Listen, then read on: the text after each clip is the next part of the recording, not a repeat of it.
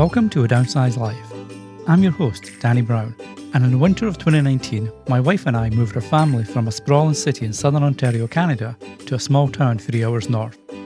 This podcast is about our journey to downsizing our lives lessons learned, successes earned, and everything in between. If you're looking to downsize your life, then join us and listen for free at downsizepod.com or wherever you relax with podcasts.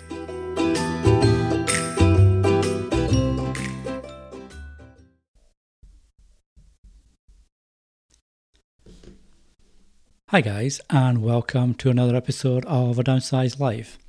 This week, I want to talk about um, something that I'm not, I don't think it gets spoken about often enough, and that's a loneliness that can be felt when downsizing and starting over. Now, this doesn't necessarily mean uh, the kind of loneliness that you're completely off grid, or you know you have no friends, or you've left family and all you know behind. Although, you know, now that I hear myself saying that, it doesn't exactly make it sound like we're not experiencing that. Uh, but but we're not, you know, um, it's not that kind.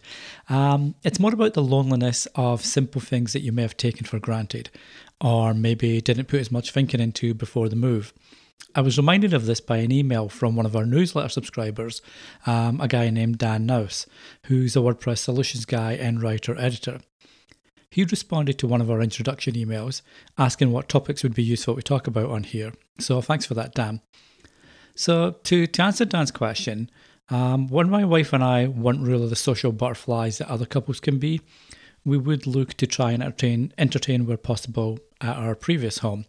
So, this might be inviting neighbours or friends over for the summer barbecues, or going to visit family for a dinner and catch up. Might even be something as simple as one of our kids having a play date. And so we'd meet up with the other child and his or her parents and socialise that way. Sometimes it might just be an after work drink with a colleague. Like for my own social outings, I'd occasionally take um, a Toronto FC soccer game with my good friend and workmate Sam. For my wife Jacqueline, she might go to Zumba with friends and perhaps go for a walk or a bite to eat afterwards. Basically, there was a bunch of little things that we could do fairly easily because they were all in reasonably close proximity to where we lived. Now it's not so easy. Now, while our new neighbours have been nothing but friendly since we moved here, it's not currently at the stage where we are attending reciprocal social events at each other's homes. And yes, our kids do have playdates, but the cold weather means they're indoor ones. So the small beach that's in town and the park that's in town, uh, all of that will have to wait until the warmer weather's here. There's no after work drink with a colleague as I'm 80% remote with the office three hours away in downtown Toronto. And Jacqueline's Zumba class is no more, unless she was to drive two and a half hours south every week. So, as I mentioned, because of the cold weather, some of this is dictated by the fact that we moved in the winter and it's pretty much always easier to socialize when you know when we're outdoors where other people are and we can probably find replacement Zumba classes or similar in one of the larger towns that are only about know, 15, 20 minutes drive from our home.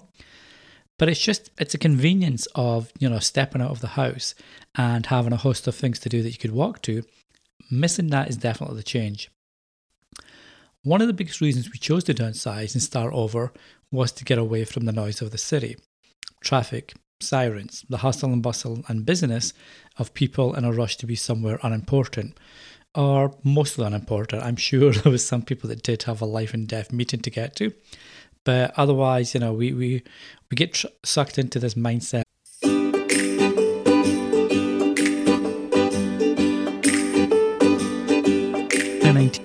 Welcome to A Downsized Life.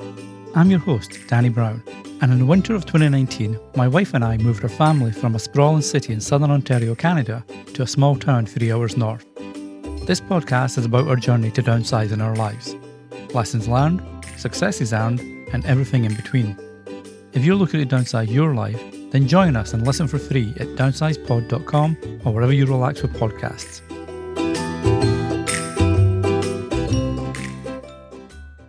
Of everything is super important and we have to be there yesterday. And this busyness wasn't doing our anxiety levels any good. Both Jacqueline and I suffer from mental health issues, which you can listen to us discussing on an episode of my own podcast from last year. And I'll leave a link to that in the show notes. So if you if you're looking, you know, to listen to that, please check out the show notes and you can get a link to that episode. Additionally, the city we'd moved to uh, to raise a family was becoming like the city we'd hurried away from because it was too loud. Uh, Burlington, where we moved from, is slowly becoming like a mini Toronto with lots of condos going up, lots of digital advertising display signs. Just it just seems a mini Toronto.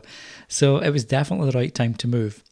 However, one thing I think that we weren't expecting was just how quiet it is up here and how dark.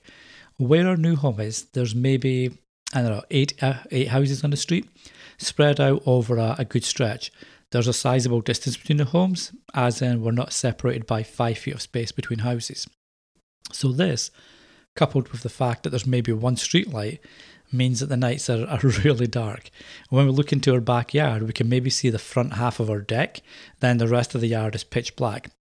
That makes it feel as if you're isolated more than you actually are and increases a feeling of loneliness. Well, well, except for the, the fact that we clearly have a whole herd of animals crossing our yard at night, given the amount of tracks in the snow in the morning. Now, I realise that this might sound as if there's regrets in choosing somewhere so different from what we're used to, and that couldn't be further from the truth. Jacqueline's mentioned numerous times that this is something she definitely needed, probably more than she realised. I can see the changes in her and, and how this move has benefited her. Our kids are extremely happy, and yes, they still miss their old life and friends. They've more than made up for it with new friends here, new playdates. Ewan's got a new soccer team uh, that he takes part in, and Salem has got a new gymnastics group, and she's talking about doing competitive gymnastics. So all of that adds up to their, you know, existing happiness.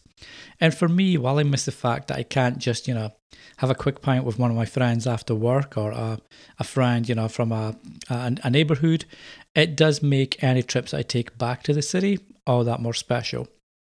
And besides, loneliness can be a state of mind determined by how we view it at the time. Some of the best moments can come from loneliness.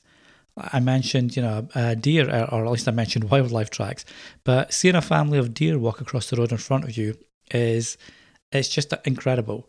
Uh, you know, just to watch them go about their merry way and not have a care in the world. Hearing the sounds of blue jays as they sing from the trees in the front and backyard, we're starting to put food outside on our window uh, boxes so the blue jays can sort of fly down there, eat their fill, sing a merry song, and be on their way. And it's really, really relaxing. And looking at what looks like a million stars in the sky, which is made easier by the blackness of the, the yard I mentioned earlier. So, yes, there might be less of a social aspect as a result of downsizing and starting over, but it just means there's a new social life, you know, still waiting to be found. And it might just take until the warmer weather arrives, but that's okay.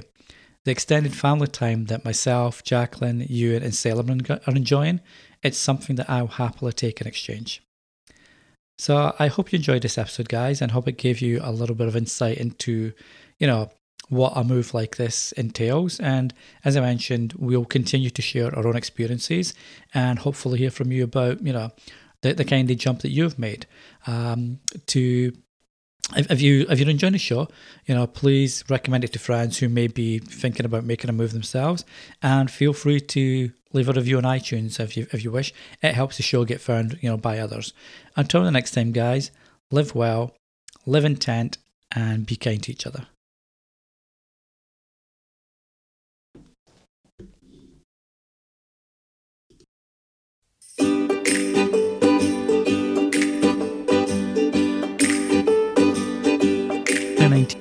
Welcome to A Downsized Life.